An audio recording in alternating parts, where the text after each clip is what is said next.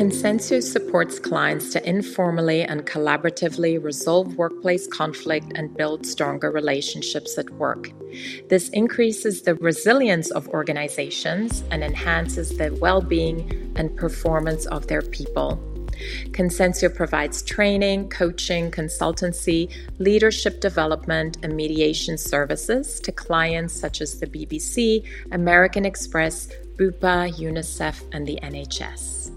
This is Engage Governance, the podcast series from the Chartered Governance Institute, UK and Ireland.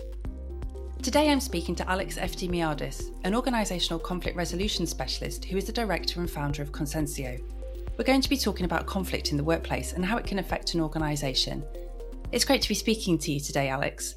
Perhaps you could start by telling us a bit about your background and what your work as an organisational conflict resolution specialist involves. Great, absolutely. And nice to be speaking with you, Rachel. Mm-hmm. So my background is in organizational psychology. My business partner, Anna Shields, and I set up Consensio 15 years ago, and we work either as workplace mediators or conflict coaches or trainers to equip people to manage conflict better, because conflict is so costly, both in terms of financial costs and human costs to organizations, and we want to minimize that. Absolutely. And so you talked a little bit about the different types of support that you offer. Could you tell us a little bit more about the conflict support that you offer? Yes.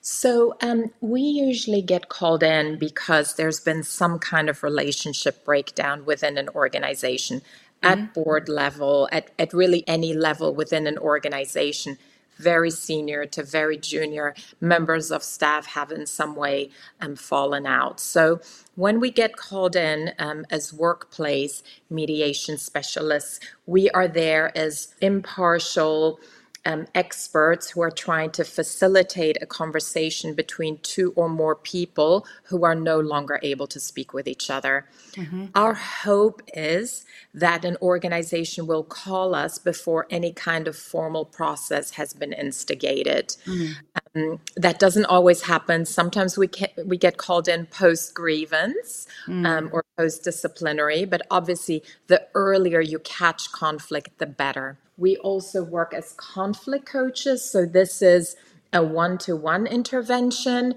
with people who are having a really challenging time dealing with some kind of conflict at work. Mm-hmm. That might be a communication or a relationship breakdown, and they need some guidance and some support as to how can they better speak to the person or deal with a person that they're having a conflict with or the people. We also offer a lot of training. So we are part of many organizations' management development training courses or training programs. Mm-hmm. We cover all areas relating to informal and collaborative conflict resolution. So for example, trying to equip managers to deal with conflict within their teams so that they don't need to involve HR, or it doesn't need to get to the board because issues are being dealt with at that local level. Informally and quickly, those conflict conversations are happening. They're normalized. They're part of a manager's toolkit. Yeah. And part of their management responsibility as well. Yeah, that's interesting, because I think sometimes it's those kinds of skills that can really help a manager to be effective in their role. Exactly. Absolutely. Yeah.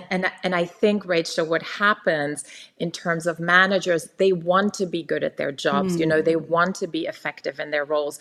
But I think a lot of organizations have a real blind spot when it comes to training their managers. If there are management development programs, and obviously not every organization will have them, but often, even if they have them, they don't cover things like how to have a difficult conversation, how to give difficult feedback, and upskill managers on having those really challenging conflict conversations that, if not addressed, will fester and grow into something that can cause huge, also reputational damage to an organization.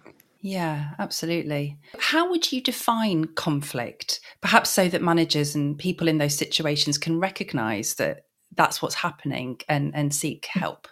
Yeah.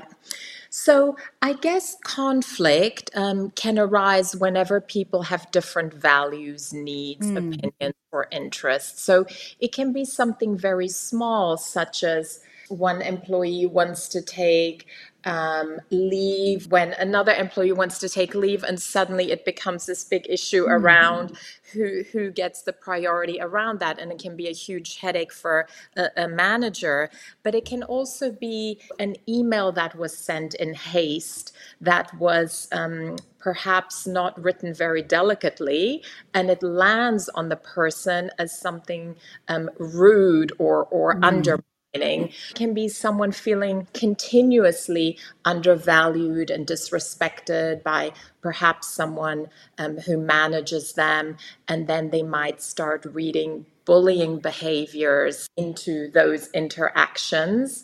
We deal with a lot of bullying allegations, for example, or allegations of any kind of harassment or discrimination. So it can be the small things to the big things. And often it gets to the big things because it wasn't addressed when it was still a small thing. And I think that what's so powerful about what we do is we actually don't think conflict is a bad thing. We think that conflict can be a really powerful force for greater understanding between people, for better understanding about ourselves and what it is that we really need. It can open lines of communication and understanding and build stronger relationships across the organization and lead to innovation and growth and creative problem solving. Conflict is inevitable. It's normal. It happens in all relationships. And when we are able to have those uncomfortable, because they're not comfortable conversations, but uncomfortable conversations, that's where the growth happens. That's where the change and the innovation happens. And that's what moves us forward in a really healthy way.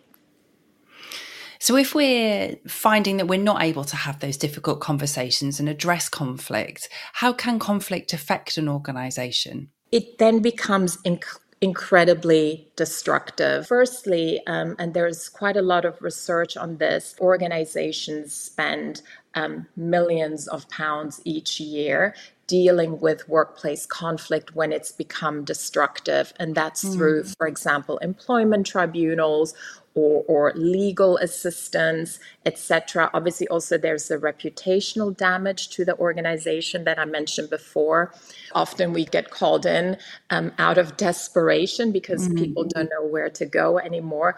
But I think, again, it's really about looking at what are we doing right now to help people throughout the organization have these conversations so that in 3 years down the line, we don't find ourselves in a position where we're spending hundreds of thousands of pounds dealing with issues that could have been addressed very well and very easily through, for example, training and skills building. And once you have the skills, you then have the confidence to have these conversations. In terms of the costs, so obviously there's the employment tribunal costs, the legal costs, etc., the reputational damage to the organization. But there are other costs as well, and some of them aren't so obvious. There's the impact on the team when there's conflict, because it impacts obviously more than just the people involved. It's the sickness absence, it's the stress levels, it's the people who resign from the organizations because they're leaving a conflict that isn't being managed. And then it's the personal cost to people in terms of their well-being, their mental health. So many of our clients say to us, I can't sleep anymore. I'm carrying this home with me every day. It's having such a negative impact on my well-being and my mental health. I feel depressed. I feel anxious all the time. And that's because of something that isn't being resolved at work. That certainly sounds like conflict can be very powerful. Yeah. Why is it that it can become so destructive? We should be taught from a very young age to have difficult conversations with other people, even if they're uncomfortable, and we're not. So from a very young age, as children, we see how our parents, our families are modeling conflict behaviors, and those are often not very positive. And then at school, we're also taught not to speak back to teachers, not to fight in the playground. And I actually think that we're teaching kids the wrong message. And then it becomes punitive. So if someone misbehaves at school, for example, we don't try to find out why is that child misbehaving, but we punish them. We give them time out, etc. And obviously, a lot of parents do that as well. So from an early age, we're not learning the skills. And actually, the skills that we should be teaching our kids and that we should be teaching our employees and our leaders at work are, how do you have those uncomfortable conversations? What are the benefits of not avoiding these conversations? Because so many organizations have an avoidance culture of conflict. And so it starts early on, but then it's perpetuated in the workplace. And I think that part of that is really that people don't feel they have the skills. They don't have the confidence. Very often, leaders are promoted based on their technical ability and not necessarily their people skills. Obviously, there are amazing managers and leaders out there. But I think that often we're expecting a lot from people who haven't been properly equipped to deal with those difficult conversations. Yes, it's true, because those kind of interpersonal relationships are a skill set in themselves. Absolutely. Separate from your technical ability in your particular field. Yeah. And speaking of interpersonal conflict, what can those kinds of conflicts, what sort of risks can they pose to organisations? The reputation of the organisation can be damaged, and we see that with some of our clients. So it does pose a business risk. People leaving, so some of our clients have very high turnover, for example, and obviously the impact on that, on cost, on stress levels as well. The higher up within an organization you go, so for example, at board level, you want people to be able to have these difficult conversations because they will drive business success. Those conflict conversations are actually important for business success. If people aren't able to speak about difficult issues, if people aren't able to question and challenge each other respectfully high up in the organization, that will stifle innovation and growth. I think the skills you need to have conflict conversations are the same skills you need to have just good conversations at work. We've talked a little bit about how conflict affects workplace relationships. Does it also affect the ability to collaborate? Absolutely. Yeah. Absolutely. And I think that's really important. You want people in organizations to collaborate with each other. However, there's some really great research from Dr. Peter Coleman at Columbia University. So he studies high-functioning teams, and he says that, yes, high-functioning teams need collaboration and cooperation. That's really important, and that's partly why they're high-functioning. But they also need a degree of conflict, because if you only have collaboration and cooperation, but no conflict, it leads to groupthink and inertia and sub-optimization. Those are the terms he uses. And this is so true, and we see it in our work as well. So actually, you want people to disagree with each other. You want people to challenge. You want people to feel they have a voice. And that's across the organization. And so it's that balance between having collaboration and cooperation, but also allowing people to have difficult conversations with each other, not to repress those, not to avoid those. And that's how you create a high-functioning team. I think that's really interesting, because I think our audience perhaps will be familiar with ideas of groupthink and constructive collaboration and constructive challenge. So groupthink we would try to avoid in the boardroom amongst directors, precisely because, like you said, people should feel comfortable to challenge each other so that you get the best possible decision-making.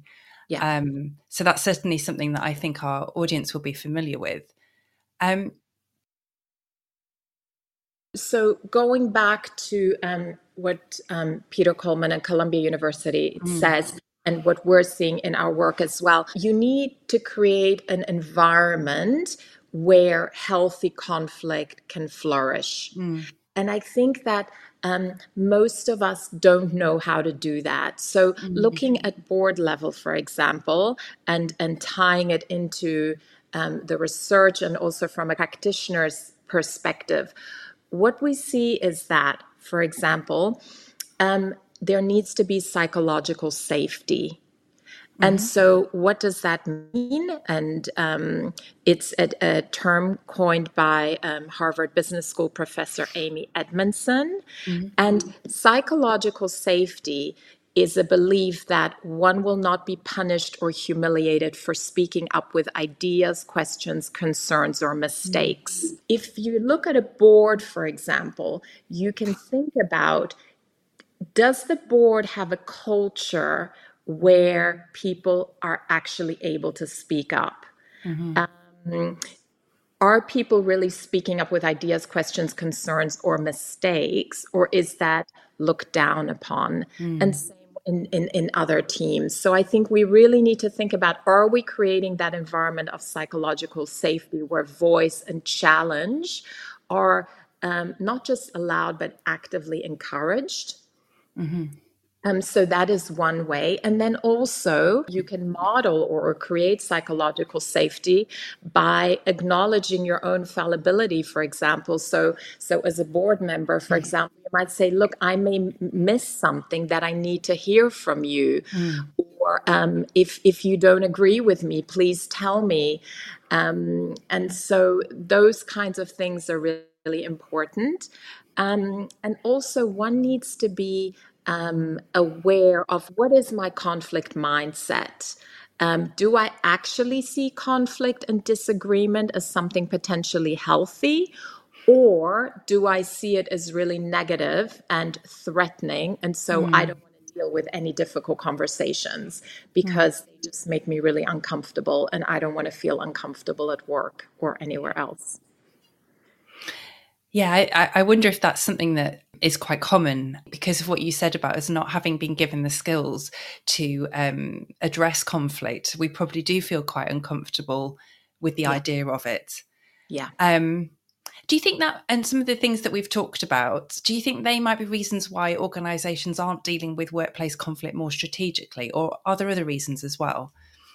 I think that is one of the big reasons. And I think that it does need to be looked at strategically. And I think that in busy organizations with so much time pressure and other pressures, bottom line, etc., we forget to think about the human relationships and how those relationships are actually inhibiting or driving performance, inhibiting or driving people's well-being, etc. So the human element, I think, needs to be looked at more carefully. And I also think we need to be more strategic about these conversations. And we also need to be more proactive. I think a lot of organizations are still dealing with conflict reactively. So they wait until someone writes a letter to the board to complain about someone else or someone's behavior, as opposed to looking at, do our policies reflect how we want people to be with each other? Does our culture reflect that actually we do want people to challenge each other respectfully? And so do you think that conflict should be on the board agenda because of the risks that it can pose to an organisation? Absolutely.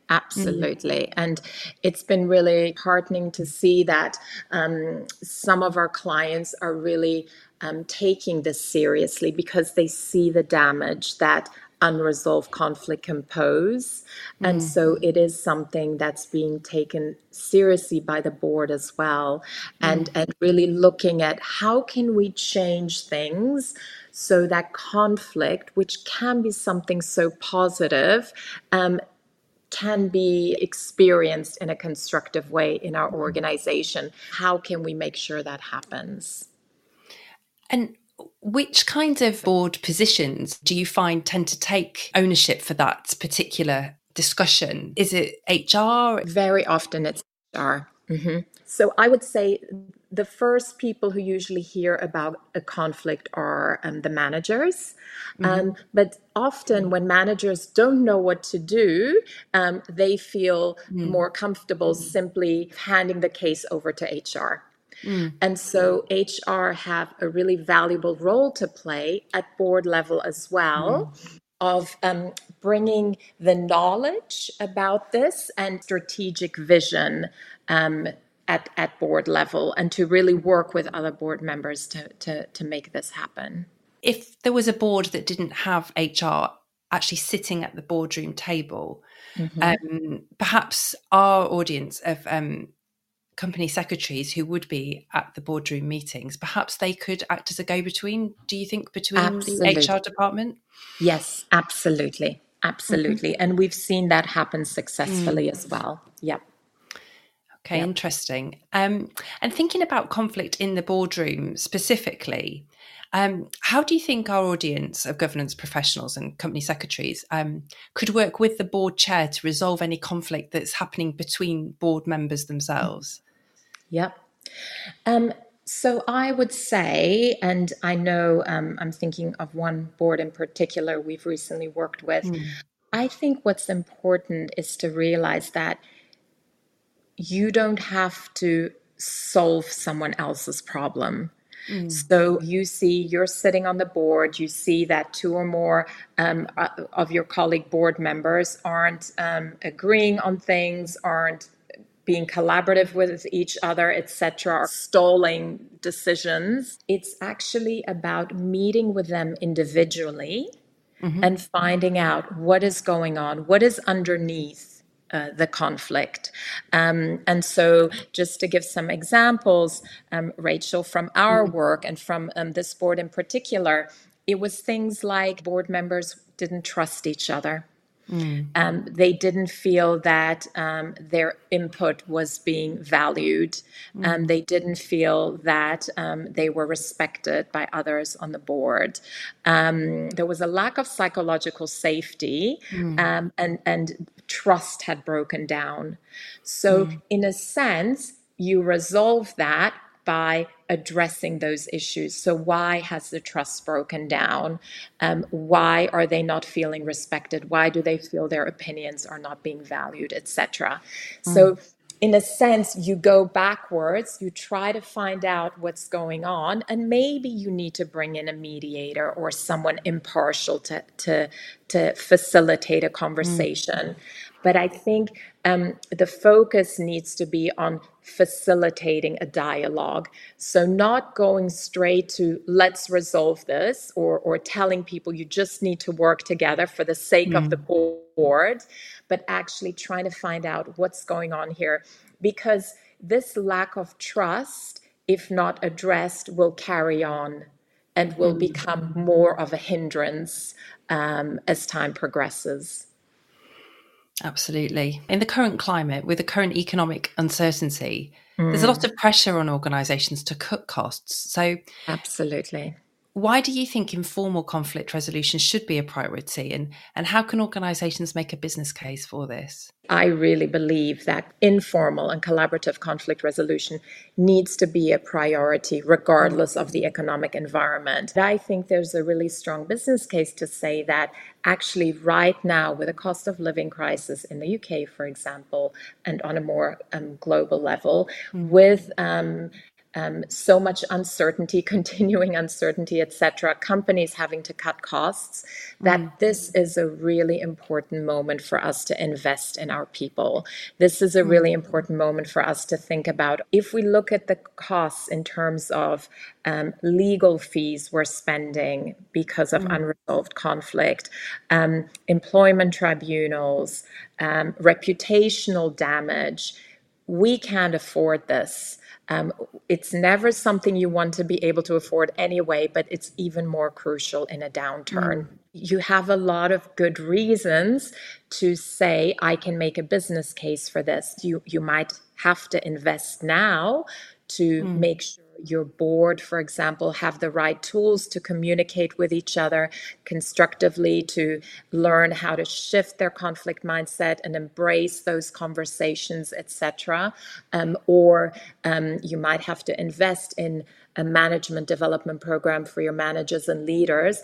But actually, the financial investment you're making now is going to lead to huge savings in the future.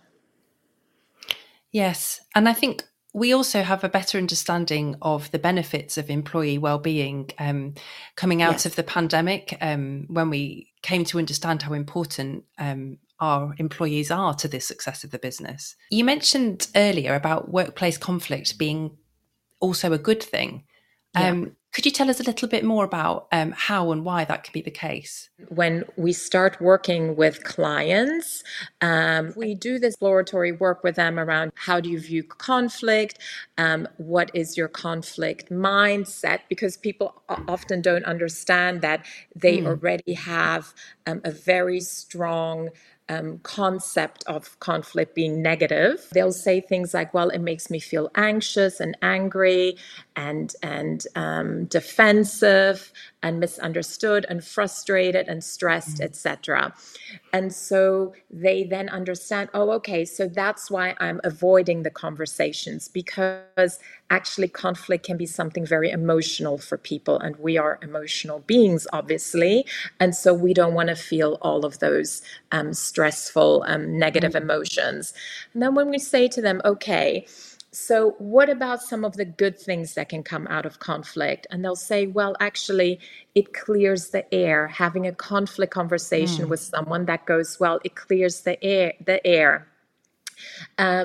It also makes us understand each other better. And when we understand colleagues better, then we work with them better. And so that leads to stronger relationships. It leads to better communication.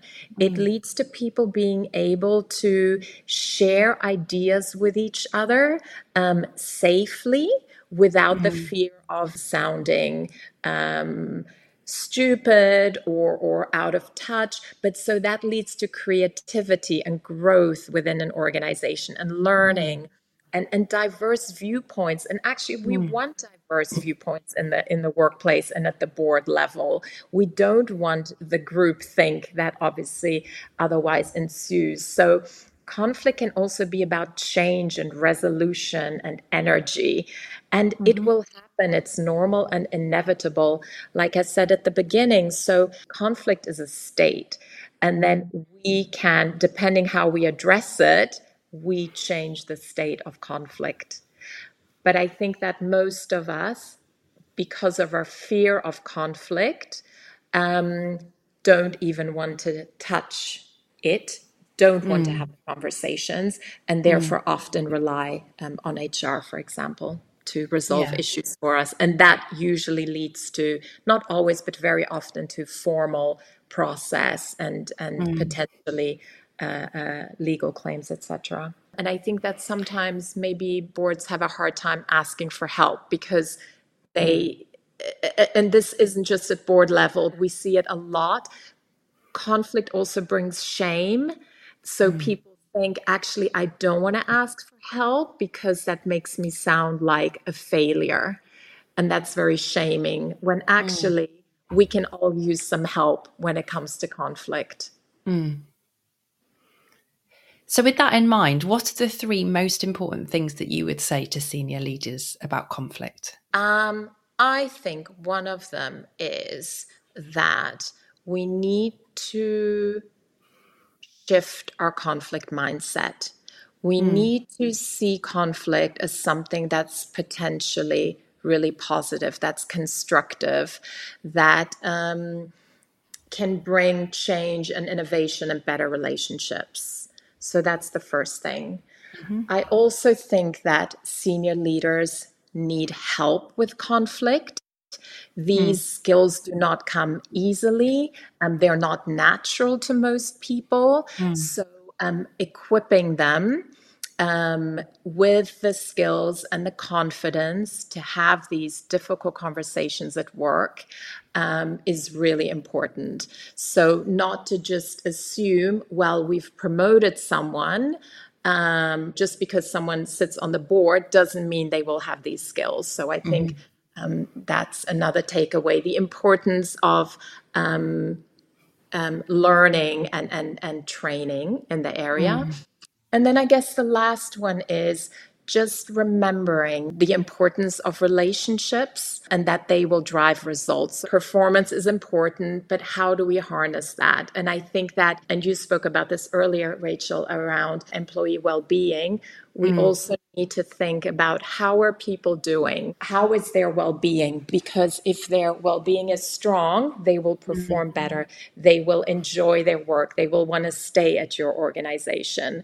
And all of that will help drive results. Absolutely. Well, thank you so much, Alex, for your time today. It's been such an interesting conversation about conflict and how we view it, how we've not been given the skills really to think about it positively or to manage it, and how we can change that by changing our mindset around conflict, creating that psychological safety that you talked about, and how sometimes conflict can actually be a good thing. Like you said, avoiding groupthink, introducing more diverse viewpoints to make better decisions and be more inclusive. So thank you for your time today. It's been really interesting.